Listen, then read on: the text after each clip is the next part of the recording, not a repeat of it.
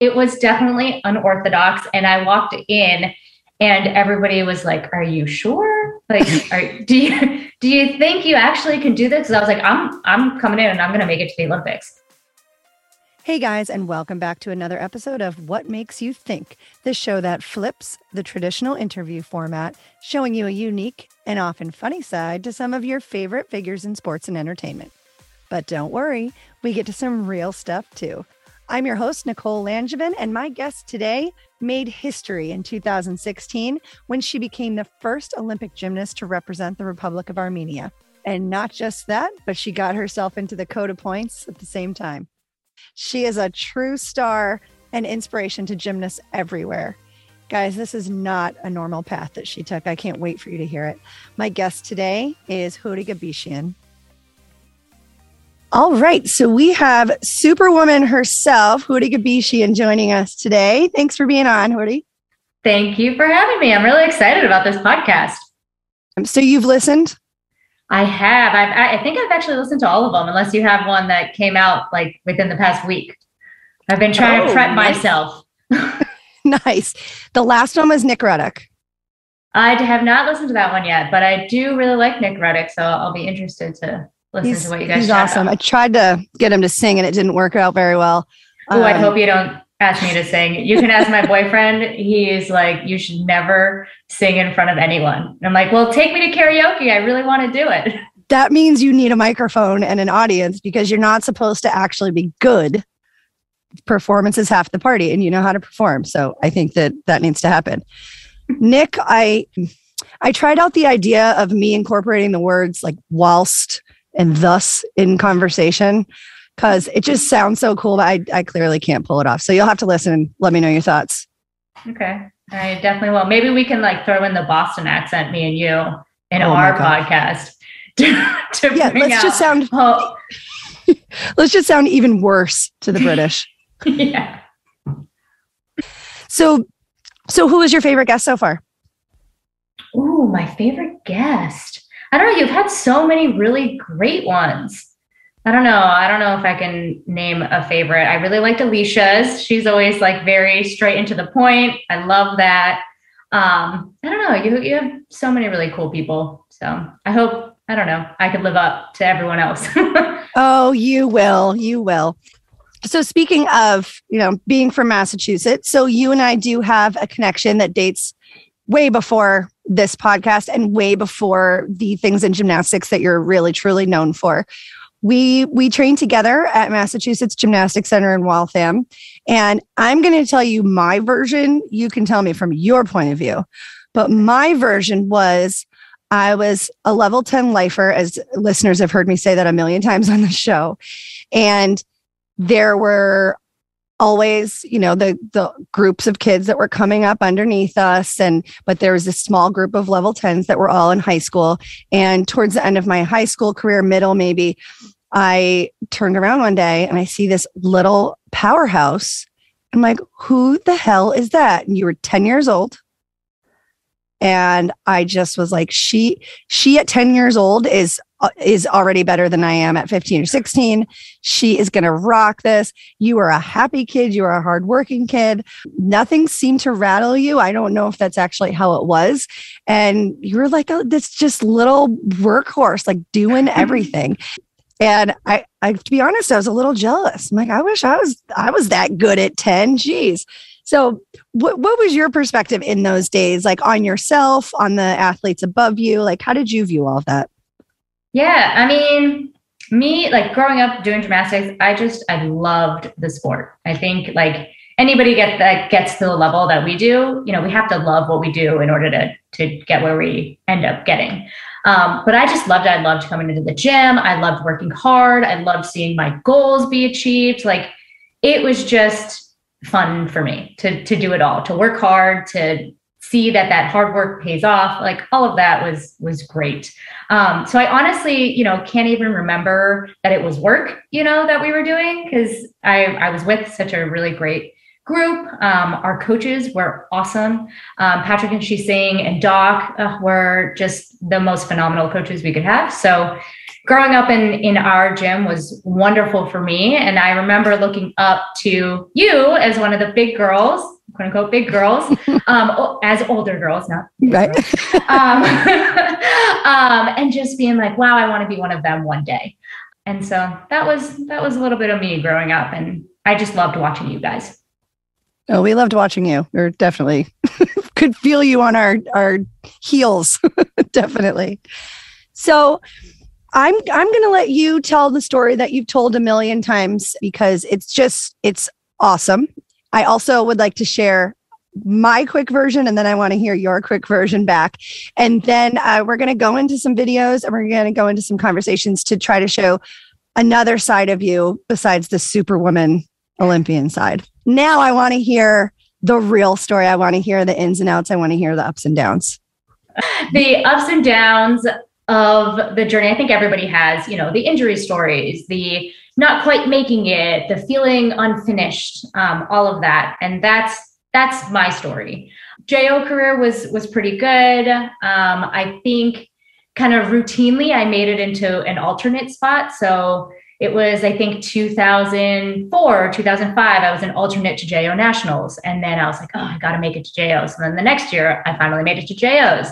And then in college, I was an alternate to the NCAA National Championships. And then I was like, man, I got to make it. And so then my senior year, I finally made it. And then the World Championships, I ended up competing on a broken foot. I had a stress fracture in my heel that developed a couple of weeks before. That was just like, it wasn't enough time to heal, but it wasn't enough time to train. Like, it was just like, ugh, not the best. Did you know timing. It was broken? I did. Okay. And it was kind of like, you're not going to make it any worse if you keep training on it.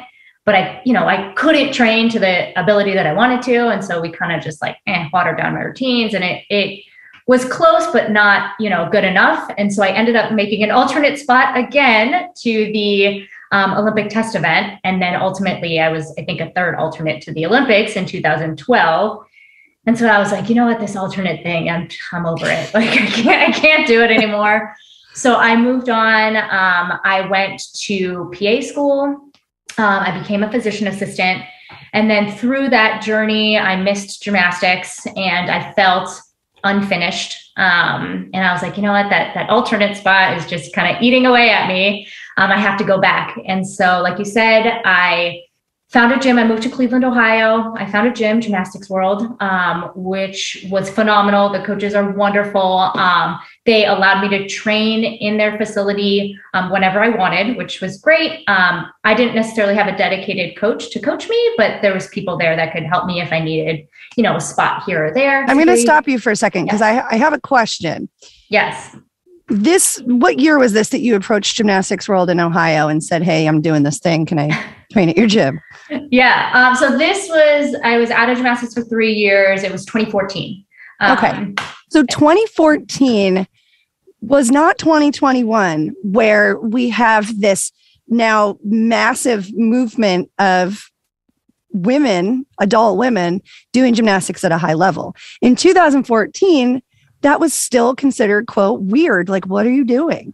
So how did that conversation go? How did you approach that with them? I was 25 at this point. Like you said, I had a full-time job. And so it was definitely unorthodox. And I walked in and everybody was like, are you sure? Like, do you think you actually can do this? Cause I was like, I'm coming in and I'm going to make it to the Olympics. And they're like, are you senile, old lady? Yeah. And I was like, no, I really am. And, I had to get in shape. Like, I did not look like I was in shape. I had to start with basic, like, forward rolls and conditioning and, all of that stuff. And they were just like, you know what? More power to you. If you want to try, we are here to support you. But I think when I first walked in, they were kind of like, good luck. But as they saw me like train and actually like make my workout plans and kind of see the type of person that I am, that's like very dedicated and very, if there's a goal, I'm going to make it happen. They saw that and they were like, man, this girl's going to do it. Like, let's do it with her. And so I trained for 2 years and ultimately made it to the Olympics. Finally. Finally. Well, didn't you see a pattern though? You're like, okay, I make alternate. And then the next time around I go. That happened over and over and over again. So, you know, obviously you were going to make it. Right? Obviously. I wasn't nervous at all. I was just like, it's going to be fine. I'll end up there. So how did your training differ from trying to make 2012 to 2016? Obviously, you had the broken foot when you were at the tail end of the 2012 run, but how did your training and your approach to training change from one quad to the other? Well, so I was just coming off my college career in 2011, training for 2012, and I still had my college coaches, which were wonderful. And, you know, they created a plan for me and I kind of just followed the plan. But I do have to admit, I wasn't all in. You know, there was a little bit of me that was like, this is crazy. Like, there's no way I'm going to make it to the Olympics. And so I think that little bit of self-doubt is on top of, you know, I was injured. But there was always a part of me that was like, this is crazy. Like, this is going to be fun, but I don't know if I'll actually make it. The second time around, I was like, you know what? If I actually give it my all and put everything I possibly can into this, I have a shot. Like, I'm going to do this. And so I did it, you know, it was all on me. I did it for myself. And the training was definitely smarter. I mean, I was, 27 when I competed at the Olympics, so I was a little bit older. But I had all the gymnastics knowledge I gained from the years and years and years of training. I had my medical knowledge to like keep my body healthy. And I was just smarter in general, to like listen to what I needed, in order to follow the plan. That I think the second time around was 1,000 times better. Obviously I made it, but I felt better. I was more confident. And ultimately I was happier. You looked happy, and I can't wait for people to watch your videos if they haven't already of the Rio Olympics and your just pure joy that radiated through the screen and kissing of the equipment. I mean, it was such a moment, and we were all in there with you. And I'm so glad that you kept at it. And when you competed in 2016, one of the things that everybody noticed was how clean your gymnastics was. Now, with the exclusion of the Gabishian Mount, your difficulty was not where, the top countries were at that time, but you were so clean and precise and beautiful, and your choreography was awesome. Of course. That it was like you were the epitome of quality over quantity. You went out there and you did routines that you hit and that you really couldn't take a lot away from. And if you look at some of the YouTube comments on your videos, which I know sometimes it's hard to read those when you're on YouTube. I've actually never read them. Yeah, there are multiple comments about people saying that your execution was underscored. Oh, because it was so nice. It was so beautiful. Thank you. You were. You could be in the same shape right now, but man, you were in shape. I mean, I worked with you in person and also watched you compete. And I don't know what you mean by smart training, but I have to believe that it had something to do with building incredible strength, because you did that and it showed. Thank you. Thank you. The goal for like making it to the Olympics was the goal. So when I got there, it was just time to experience it and enjoy it and do the best I possibly could. Yeah. But at the end of the day, I'm really glad that you're saying like people could feel how happy I was. Cause I wanted like the journey for me to get there. Like, yes, I made my plans. Yes, I made my nutrition. Yes, I, did the strength and conditioning. Like I got there, but I wouldn't have gotten there without everybody else, coming with me on this journey, being so supportive, not looking at me like that crazy elderly gymnast, trying to make this dream happen. And I wanted everybody in the crowd. I wanted people at home watching to know that I appreciated everything that went into this from everyone. That was a part of that journey. So it warms my heart that's how you felt watching it on the screen. Oh, it's not just me. So in terms of your routine construction, is there anything that you had set as a goal difficulty-wise that you didn't quite reach in time to compete at the Olympics, or stuff that you wish you could have done? Or I shouldn't say wish you could have done, because that makes it sound like you have regrets, which I hope you don't. But yeah, is there anything that you were kind of aiming to get and you just didn't quite get there in time? Yeah, I definitely don't have any regrets of the Olympics. I wanted to try and get a double twisting Yurchenko. So I tried, and that's, I guess, one thing that's too hard to teach yourself. So that didn't end up working, but I did end up actually teaching myself how to do a second vault. So I learned how to do a cause, which is kind of cool. But I think that's probably the only skill that I wanted to try and get that I didn't get. And then the other kind of like, sorry. Did you compete the cause though? You didn't. I thought you just did one vault. At the Olympic test event, I did. You did? Okay. Yeah. And then why didn't you compete at the Olympics? Because my Yercheco full was better than the cause.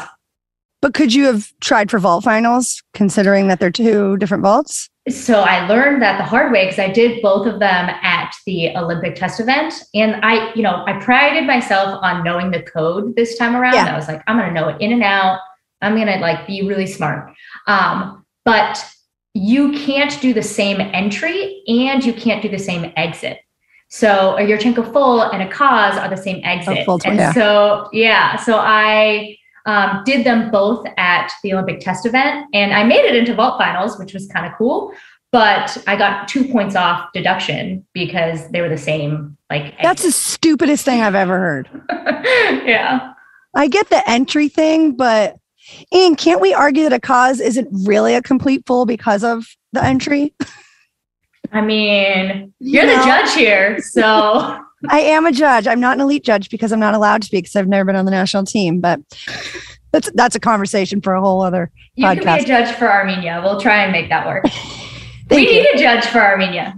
All right, I'll work on it. So speaking of Armenia, how were they in that process, whether it was the first time around or the second time around? And did your success and your promise the second time through affect how they supported you and or were involved? They initially were really skeptical, right? I was this quote unquote, rich girl from the United States that's just coming in to take advantage of the system and represent another country that I know nothing about, and this and like all the stereotypes that you hear. Do they know your name? I just feel like I know it. Well, it's just that I think it's not just Armenians. I think if you look back at kind of other girls that now I think it's a little bit more common for athletes to represent other countries, but a little like before it was a little bit kind of taboo, like. Do you even know anything about the heritage or country or whatnot? And honestly, I grew up in the States. I, wasn't as involved in the Armenian community. And so they had a little bit of backing to be like, who is this person saying that they're Armenian and they want to do this? So the first go around, they were kind of like, we'll give you a shot, but we don't really think you. But what does that mean? We'll give you a shot. Does that mean we'll acknowledge you, or what does that mean? They basically were, because we have a women's program in Armenia. It's not very developed. We're working on it. It's developing. It's getting better. But they didn't, have somebody that's competing at the level that I was competing at. And so they were like, well, you can pay your way if you can, put your routines together, we'll register you, but you're kind of on your own. And so at least they gave me that opportunity, and they helped me get my citizenship and all of that stuff. So at least they believed in me a little bit enough to give me that little inch in. But I failed them in 2011 by not qualifying to 2012. And so they were definitely disappointed. And when I came back in 2015, they were like, we're not giving this girl another shot. No way. And or not 2015, 2014, whenever it was. And I had to beg them and be like, no, I promise, this time it's going to be different. Just give me a chance. Just register me. And they said, okay, fine. We'll register you for the European Championships. We'll see how you do there as kind of a test. And then if you do fine there, then we'll register you for the rest and see how it goes. Okay. So it was like, as you go type thing. Yeah. Yeah. And so I definitely had to gain their trust. And then once I competed pretty well at Europeans, and they even like threw me into a vault final, like a story for another day or maybe later on here. No, I want to hear that. They were like, you know what, this girl's legit. And the more I actually, like, they got to know me and I talked with them. They were like, okay, no, she's Armenian. She comes from an Armenian family. Like, she's in this, not just to take advantage of the system, but to really represent our country and to put us in a good light and to help us grow and all of that. And I think as I climbed to the Olympics and even after the Olympics, there was definitely a respect that I gained and earned, and definitely have a much better relationship with them now. And I appreciate that they trusted at least to give me the chance. And I was able to prove to them that it was worth it. Now, if they had not done that, what was there a plan B for you to get to where you wanted to get to? Nope.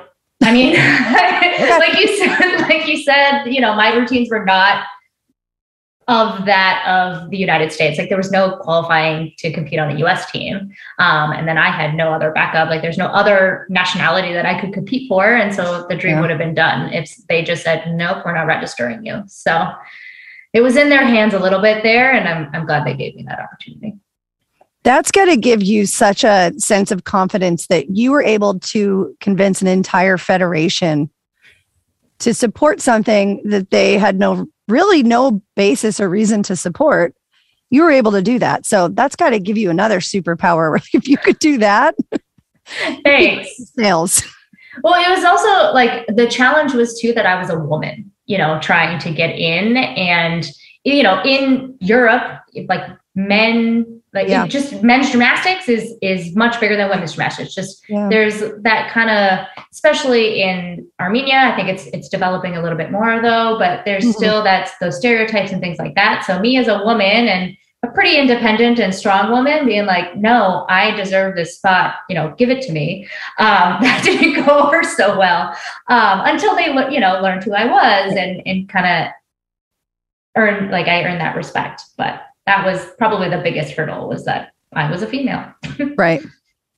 So tell me about this vault final thing that you got. Oh my gosh. Okay. So they registered me for European Championships, and I was pretty much ready for it. The only thing I didn't have was, I think, like, my dismount off beam, which was fine. And so they saw me compete, or like saw me warm up, saw that I had, you know, pretty good routines, and they were like, you know what, it'd be really great for us if you could make it into a final. And, you know, if you make it into a final, if you end up getting a medal, like, the federations get money and, like, you know, all of that stuff. And I was like, hold on, let me go get my handspring full out of my locker. I'll be right back. Exactly. I was like, I don't have any other, you know, like, I can try and make it into a final, like, with my routines. And they were like, no, you're not going to make it into a final with routines. And I was like, okay, well, what do you want? Thanks. And they were like, can you, I know. I was like, well, I did end up making it to the all around final. So haha. Talk about making it in. Just qualify all around. There you go. But they were like, well, there aren't very many people doing two vaults. You can make it into a vault final. And I was like, I don't have another vault. And they were like, you just do like a front or do a souk or do something. And I was like, I have not done a souk probably since, I don't know, level 9. I don't, when do you do souks? And don't ask me, because I did a pike souk for like 9 years straight. So don't ask me. And I never did a front handspring vault. And so I was just like, well, I guess I can try. And so instead of training my actual routines, when I got there, I had to like learn how to, you know, adjust my steps, figure out how to do a souk. And they were like, we just need you to do a tuck souk. And I was like, all right, well, I guess. And this is when I'm like having to prove that I'm worthy to, you know, have this spot. So, you know, I'm going to do what they say. Yeah. So I figured out how to do my tuck souk. It was whatever, not the greatest thing to do at a European Championships, but I was like, I'm going to do it. And I guess the coach that they gave me didn't change the sheet that says that you're going to do two vaults.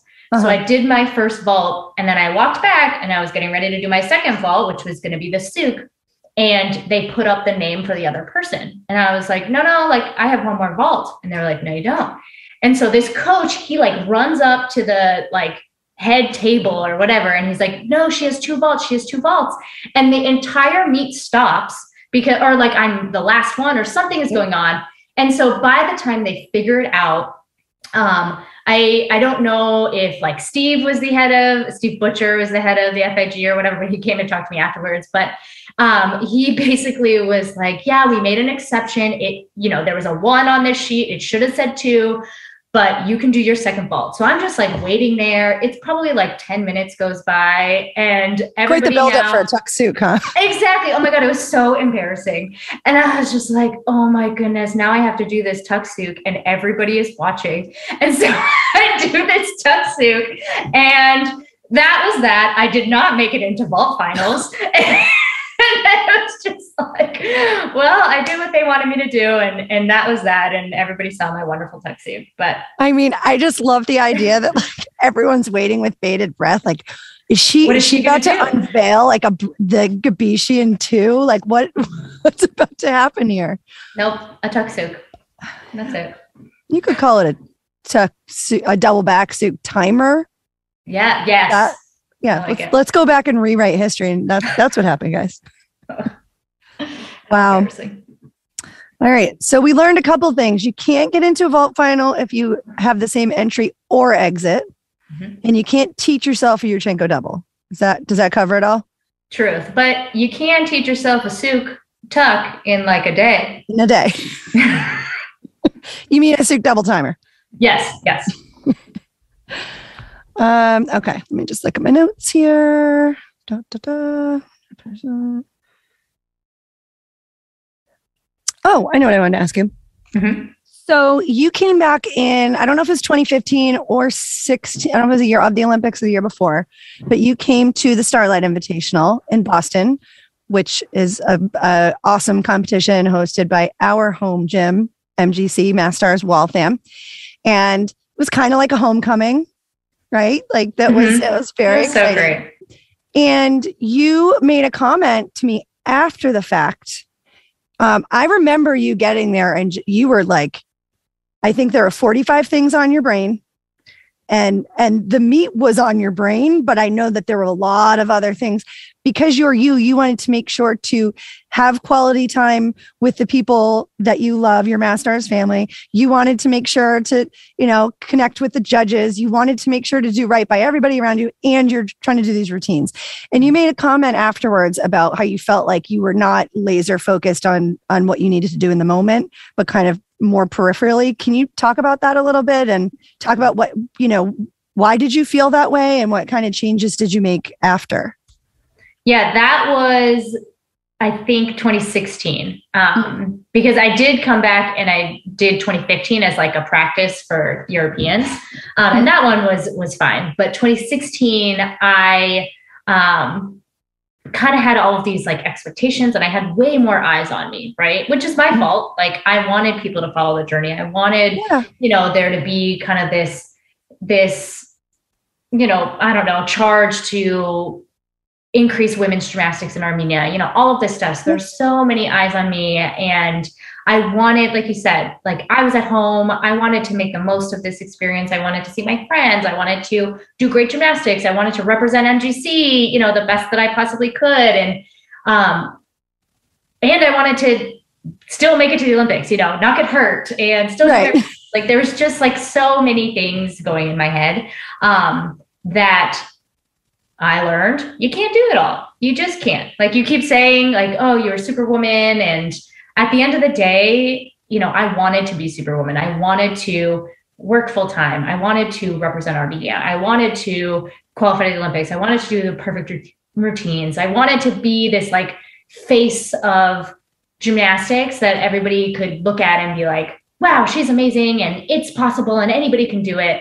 But it's draining. It is draining. You are only one person. And that's what I learned from that experience was I want to do it all, but I have to kind of pick and choose and like spend my time in the best way I possibly can, because there's only one of me, and trying to do it all for everyone is taxing. And I mean, there was still part of me that I wanted to do it all for everyone. And like I said, you know, when I was at the Olympics, I hoped everyone felt like they were there with me.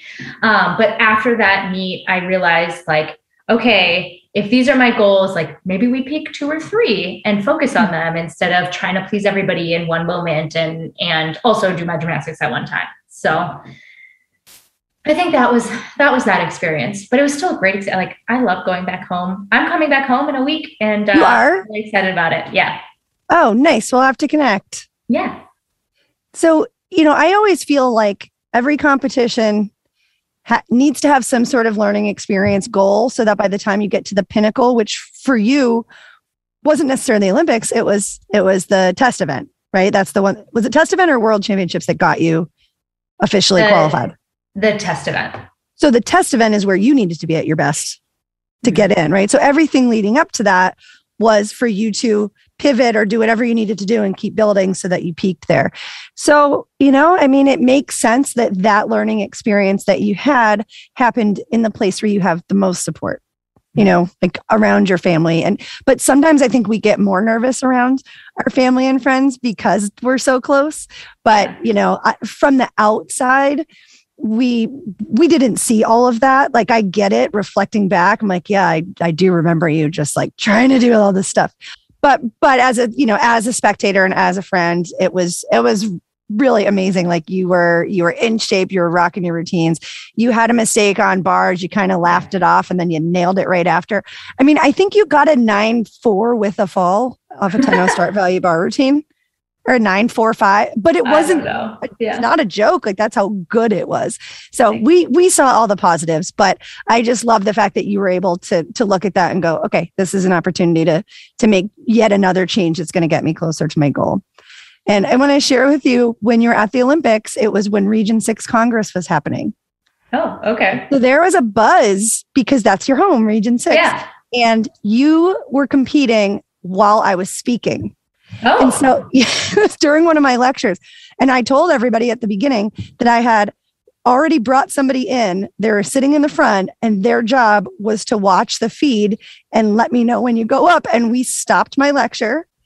What? Oh my gosh. Yeah, I stopped my lecture.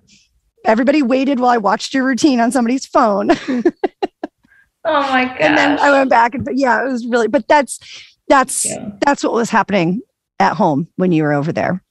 Oh, well, thank you for making that a priority. I'm sure everyone in the crowd was like, what is she doing? Oh no, they all knew. They all knew. Oh, well, thanks crowd for giving you the 2 minutes to watch my routine. Oh yeah, absolutely. All right. Are you ready to get into some videos? Ooh, yeah. You know, I visit a lot of gyms and meet a lot of gym owners and coaches, and while everyone's extremely different, there's one thing that keeps coming up as a commonality, and that is people need coaches. And we know that there's a lot of great coaches out there just trying to find the right fit. So I wanted to throw one out for you today. Sun Country Sports Center in Gainesville, Florida is seeking a full-time recreational director in their multi-program family and youth sports center. The mission at Sun Country Sports is for every person to feel better about themselves when they walk out of the doors than when they walked in. Sun Country is excited to offer this fun position in a great environment and with excellent benefits. The director oversees a team of 6 to 8 part-time gymnastics coaches and manages all operations of weekly school-age recreational gymnastics classes. And the benefits include Blue Cross health insurance. Yes, you get health insurance. Company profit sharing. Yes, you get profit sharing. Paid time off. You know what I'm going to say. And much more. In addition, you don't need to be local to Florida. They are open and willing to help with moving expenses and facilitation of relocation. So apply today at suncountrysports.com/jobs. Again, that's suncountrysports.com/jobs. This show is brought to you by Creatively Disruptive, the marketing team behind your team. You've heard me talk about them before, and I'm going to keep doing it because they're amazing. Check them out at creativelydisruptive.com. They can help your gym increase revenue, increase numbers, and help you understand the steps it took to get there so that you can continue to progress. This episode is also brought to you by the Starlight Invitational hosted by the MGC Mass Stars. Starlight Invitational is an incredibly run, I mean, I'm talking well-oiled machine, competition held at Babson College in Boston. It's for levels 3 through 10, as well as all Excel levels. It's in a brand new facility. It's got great awards, great hospitality, and in a really cool location. If you are interested in registering for this competition, which you should be because it's amazing, please do so ASAP because it does tend to fill. And especially this year, they expect it to fill very quickly. So check the show notes and you'll find a direct link to the Starlight Invitational. And now back to the show. All right. Are you ready to get into some videos? Ooh, yeah. Okay. Okay. Can you see my screen? Ooh, yes, I can. We are at the 2011 World Championships, and I'm on vault, hobbling my way down the vault runway, doing a Yurchenko layout because that's all I could get my foot to do. And I was like, actually, I was really excited because I made that vault. I didn't think I could. Oh, it's the whole thing. It's the whole meet. Oh my gosh! Go ahead and talk about. You can talk about vault. Oh my gosh, I haven't watched this whole meet. I'm a little embarrassed to watch it. Do you want me to just let it play? And yeah, you can talk, or okay. Yeah, just let it play. It's funny that you talk about your foot though, because that little like arm movement, hoppy run thing is like so you anyway. So I can't tell if it's because you're happy or because your foot was hurting. My foot was hurting, but I was happy that I landed on my feet. That's good. So this is a clear indication that I did not know the code because I did a squat on, which was like so silly because you can't do a squat on in elite because I couldn't do my mount. I couldn't jump off the board to get to the high bar, but yeah, it was a decent. Ooh, that full in was a little bit pinged off, but I mean, I made it. That was fine. And that was basically your 2016 bar routine without the mount though, right? Correct. It was the exact same bar routine. Well, I wouldn't say exact same because the quality that you showed in 2016 of that routine was just gorgeous. I know I've said it already, but. Thank you. That was something that was really important to me the second time around was like, the way I'm going to make it is by having clean, consistent gymnastics. And that's what I did. And here, okay, we're watching beam. And again, I didn't know the code, so I did 2 split jumps, which you can't do 2 of the same elements because I messed up my leap pass. So it's very important if there's anybody listening here that are gymnasts, learn the code of points. So if you make a mistake, you can be smart and, you know, make a decision in this, you know, split second to do the right thing. So that cost me, you know, 5/10 and a connection and all sorts of stuff. Well, it's hard too, because you're in the moment. And for so many years, you knew the JO code, which is you can repeat an element as long as it's in a different combination. So you're under pressure. You've done this one way for 2 decades and now you've got this whole new code. So in the moment, it makes sense that you kind of reverted to what was comfortable and what you knew. Which you make it actually a really good point. The 2011 World Championships was my very first elite international competition. Okay. And so, yeah, I had no idea what I was doing. I was just hoping for the best here. But I stayed up on the beam. I hit all my routines. That was like a plus.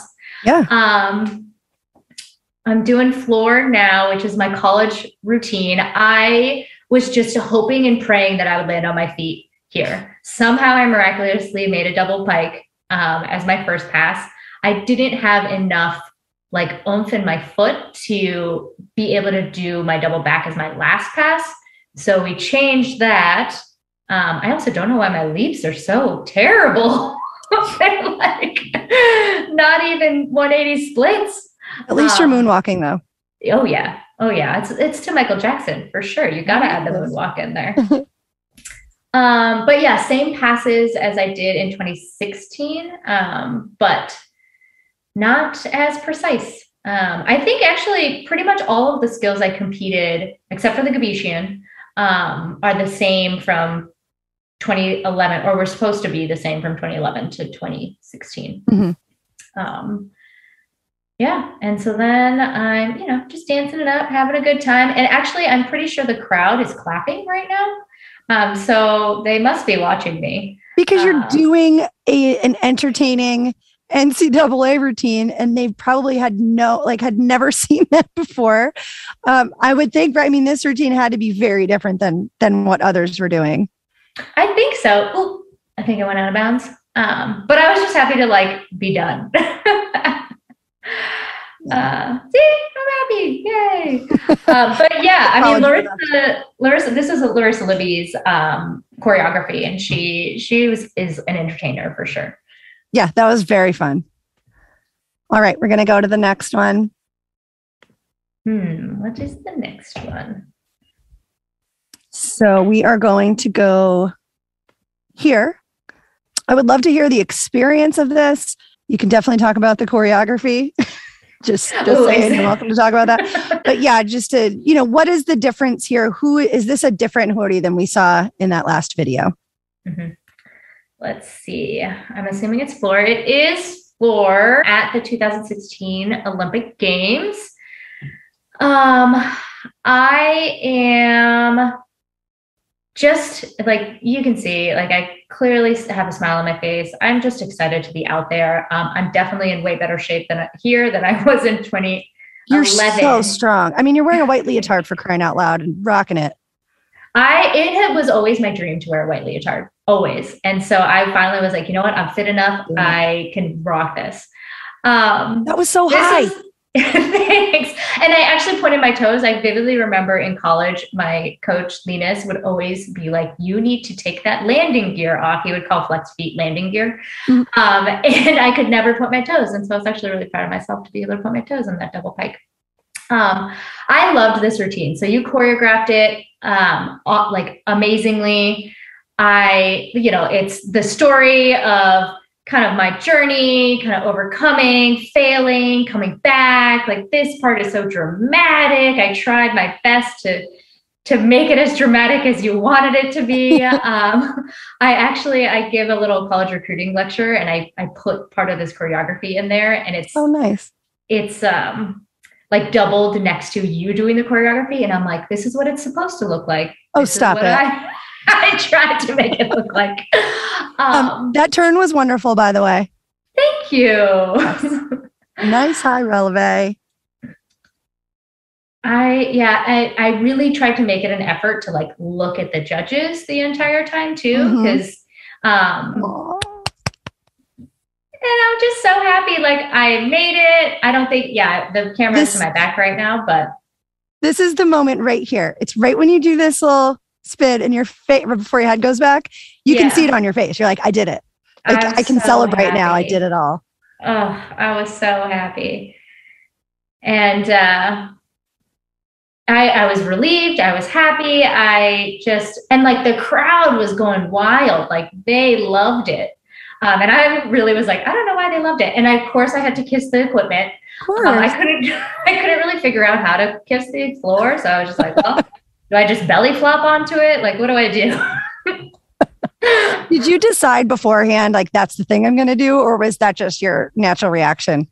No, I started on bars. I had probably the best bar routine I could have asked for. I hit the Gabishian, and I was just this is amazing. And I spur of the moment was I gotta hug something. And so I just hugged the rail, I kissed the rail, and I was so excited that, oh my gosh, it gives my Olympics chills. Started the way I wanted it to. Yes. And it kept going that way. I want to share with everybody from my point of view. So you came to, when was it? Was it 2015 Starlight that you asked me to choreograph your routine, and then you did it in 20? Is that how it worked? Because I just remember you were all business, and you were you could have called, I don't remember what it was, but you were I'm getting ready for 2016 Olympics, and I need you to do my routine. I was oh, okay, I guess that's what's happening. I mean, who else was going to do it? Of course, it was going to be you. Well, that's very kind. But it was just, I was completely honored, and it was just so funny. You were just you were telling me how it was going to be. I was oh, okay. Then that's what we're doing. Yeah. I think it was 2015 because I had it at Worlds, I'm pretty sure. Yeah. You had tunnel vision, but that's a huge part of how you're able to do what you're going to do. Just like everything was connected to making this dream happen. And I'm 100% proud to be just a small part of it. And my husband too, doing your music. That was, you know, yeah, it's just nice to be a little part of your journey. All right. And you guys that are listening, remember, if you ever want to see the videos that we're talking about, just click on the show notes and you will see a YouTube link and there'll be a playlist for each guest. So this moment right here. Oh, yes. I was so nervous. So this is my bar routine at the Olympic Games. I was so nervous because my skill is a mount getting onto the bar. And I had actually been falling on it and falling on it and falling on it in practice. I kept hitting my leg on the low bar. But once I caught it, it was like, man, I just need to just swing. And that's what I did. I swung. I stuck my dismount. I was like, oh, cloud nine. So happy. Here's where I kissed the rail. Oh my God. I'm just like, nothing could go wrong after this. That was so fun. So did you consider not doing the mount after what was going on? Oh no, I was going to do it for sure. I mean, there was no questions about it. But what I actually learned, again, I should have learned the code a little bit more, was that in a mount, you can't redo your mount. If you mess up your mount, you can't get up and do your mount again. Or something like that. Like Nellie Kim was trying to explain it to me. So she was like, if you didn't catch the Gabishian when you did it that first time, you couldn't redo it to get it named after you or whatever. It was it. And I was like, well, I'm glad I didn't know that going in. Yeah, no pressure. Or something like that. I don't know what the rule was, but she was like, well, it's good you made it the first time. Yeah. And actually, thank goodness you didn't know that beforehand. Exactly. Sheesh. All right. So can you describe the mount real quick for our listeners? Yeah, it is a hop over mount where you run, push off the low bar, and then you catch the high bar. And in between the low bar and the high bar, you do a full 360 degree spin and then catch the high bar. It kind of defies the laws of physics.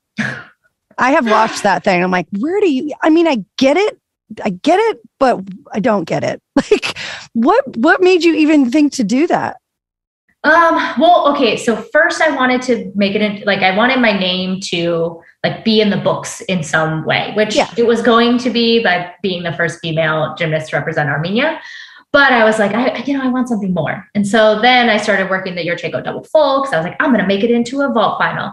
And then that wasn't working. And so I had about 2 months before the Olympics that I started thinking maybe I should invent a skill, and easier said than done, right? Because all the skills are already invented. And so I was like, what am I going to do? And so I just looked through the rule book or the code of points, and I tried to find is there a very something that's kind of close to what I do that I can change a little bit, add an extra turn or add an extra, who knows? I mean, I can't add an extra flip and twist like Simone does. So it's what can I do? And so then I saw that box, there was a box below my mount that was just hop over the high bar without touching it and do a full spin. But there wasn't a touch the low bar, do a full spin and catch the high bar. Oh, which is a lot harder.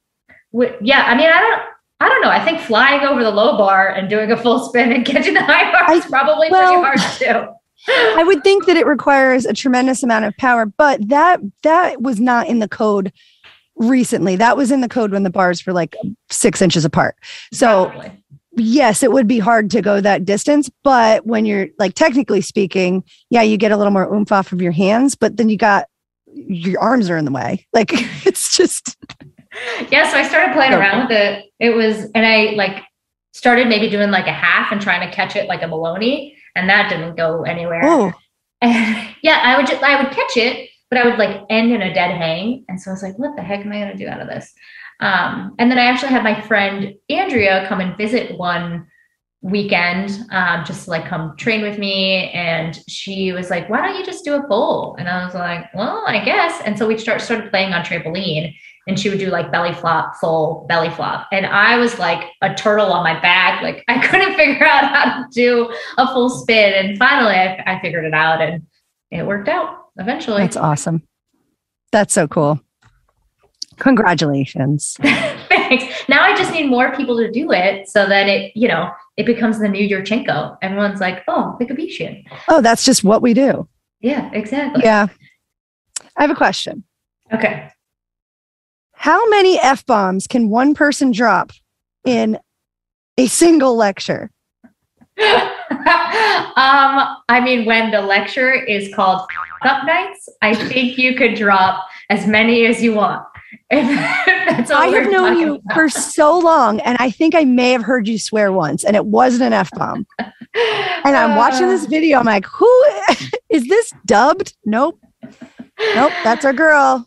Yep. Well, okay. So if we're talking about the same thing, it's basically this movement that different speakers come and they talk about the experiences where they quote unquote fuck up and how like they overcome those like mistakes and how they become better people and, you know, just grow as humans. And so this is that lecture where I'm basically telling my Olympic story from start to finish of how I failed and how I, you know, didn't take care of my body and didn't listen. And then eventually, you know, worked my way up to make it. So that's that. And of course, you know, I had to throw a couple F-bombs in there because title.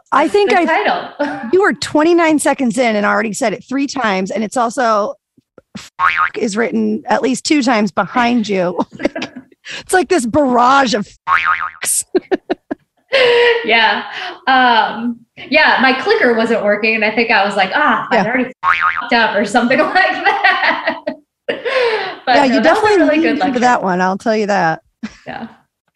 I think that is all my main stuff. So I just wanted to take a second and let you talk about Full Out Collegiate Recruiting. And it makes so much sense now, especially after this conversation, hearing about how goal-oriented you really are. And that's essentially what you're helping athletes do, right? They have a goal, but you're the one that helps them figure out how to actually get there step by step. Can you talk about that a little bit and how you got into that?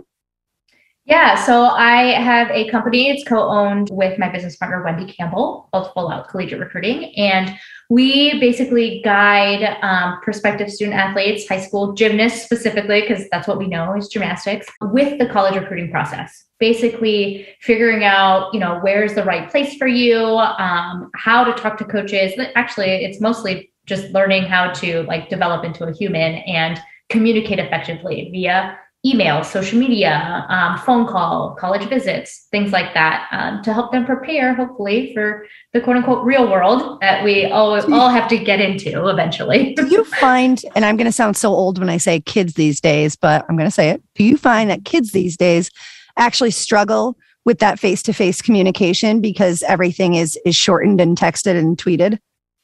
100%. So that's why I started the company.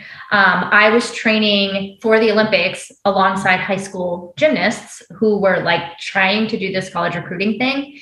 And they couldn't figure out like, why weren't coaches, you know, jumping to get them on their teams? Cause they were good, you know, they were good athletes, but they weren't necessarily like putting themselves out there and communicating effectively. And so I coached them on that. And I was like, man, we really got to do something to help these kids out there learn how to do that. And I actually think COVID has helped that because they're behind a screen, mm-hmm. but at least it's face-to-face on a screen. It's not just text message or email or mm-hmm. anything like that. But it's still hard to like pick up when I tell them, you know, it's time to just pick up the phone and have a conversation with these coaches. They're like, oh my gosh, what do I say? What do I do? How do I do that? Or, you know, when you go on a college visit, you have to be presentable. You have to start conversations, you know, all of mm-hmm. that. And that's a little bit foreign, I think, just in general for young adults, but also in gymnastics. You know, we're a lot of athletes are very reserved. Mm-hmm. We're amazing in the gym, but we don't tell anybody, right? Like, when I was in high school, I didn't tell anybody that I was, you know, state champion for however many years or whatnot. Like, there's the basketball players that are like, "Ooh, look at us," and I'm like, "Man, I'm working my butt off every single day." Like, hey, I'm not here bragging about it. They practice for 2 hours over the course of 3 months. Yes. They deserve all the glory. Right, right. And so it's working with these athletes to have them have the confidence to talk about themselves, and to feel good about talking about themselves, like not just like, oh, this is uncomfortable and this is foreign to me. And so that's a little bit about our company. We really believe that there is a place for everyone to do gymnastics in college. There's so many options out there. Everybody always sees NCAA Division I and they think, you know, I need that full scholarship. But not everybody is going to be an elite gymnast. Not everybody is going to be a level 10. There is places for, you know, those optional kids. There's places for the level 9s out there. You know, there's so many options. And so if anybody is listening out there that is interested in doing college gymnastics, that watches these videos and they're like, man, I want to be out there. I want to have fun. I want to entertain. I want to do all of that. Give us a call or an email or find us on social media at Full Out Recruit. And we'd be happy to talk with you guys because I love my college experience. It's definitely catapulted me into a whole bunch of things that I am now doing. And I think everybody should have that opportunity. So, yeah. And something I've learned from you, because so you do presentations for the parents of athletes that attend our precision camps.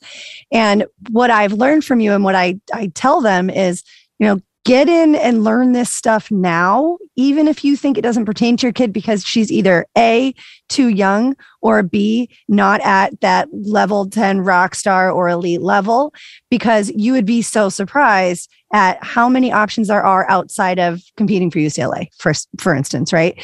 And absolutely. And how early you can start preparing yourself to market yourself, essentially.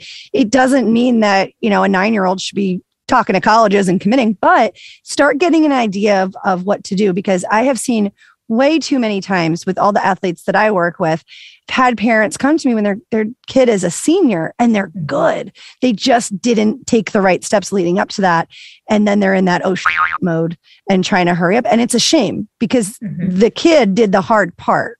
The athlete did the work, and they are that of that quality of where they'd like to go, but they kind of missed the boat. So yes, I second that. It's very important to understand all the options. Check out Full Out Collegiate Recruiting. I will link that in the show notes. The website will be there. And you said on social media also? Mm-hmm. Yep. Awesome. Yeah. All right. Well, my last question for you is, when I say the word joy, what does that make you think of? So this is actually the only question I prepared. I was really excited about it because I was like, I know she's going to ask this one. I was waiting for the shrimp question, but you said I gave the shrimp a little break. Yeah. So I was like, oh, thank gosh, they're going to ask me the shrimp question. But she will ask me what gives me joy. So I know how to answer that. And I'm actually very surprised that nobody has said gymnastics yet.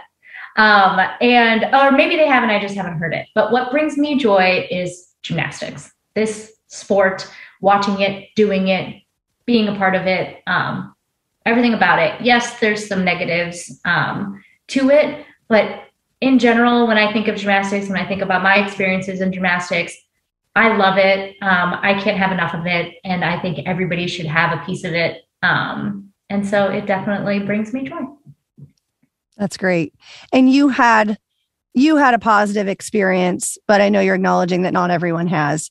And I think it's important for people out there to listen that there are good people out there. There are good coaches out there. I look at my experience at Mass Stars with Patrick and Shi Sing and Doc, and, you know, I felt respected and I felt driven. And yeah, it was hard, but that's because, you know, trying to do hard stuff for sure. But I want to publicly thank Patrick Palmer and Shi Sing Mao and our beloved Dr. Joe Massimo, who is no longer with us in the physical form, for being the good guys and providing such a wonderful, safe space. Are you crying? Because I'm crying. I know.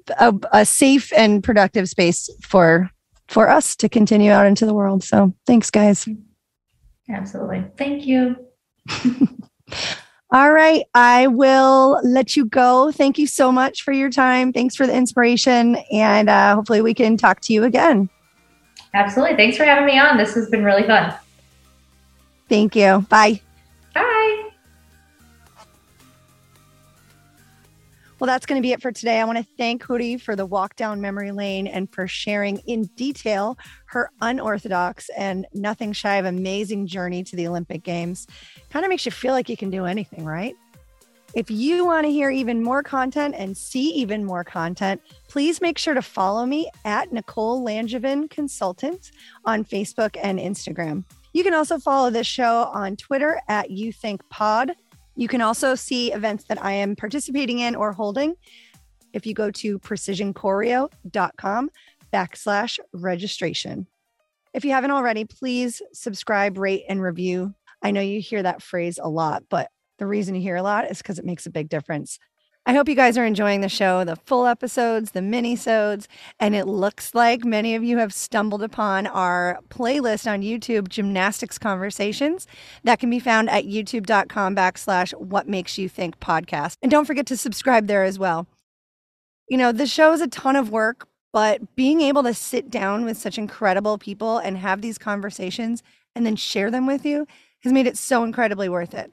And it might seem like there's a big crew behind all of this, or maybe it doesn't, but it really is just me doing the booking, the research, the interview execution, the editing, and the promo creation. My husband, Derek, creates the music, and our wonderful friend, Keith Larson, does the sound mixing. And that's it. And we want to keep this going. So I wanted to let you know about our Patreon page, where you can show your support for us and help us continue to do this. And in return, you'll get things like special requests, shout outs, Q&As, and even a one-on-one phone call. So check out the Patreon page, and you can find the link in the show notes. Thanks, guys. And until next time, keep thinking outside the box. Bye.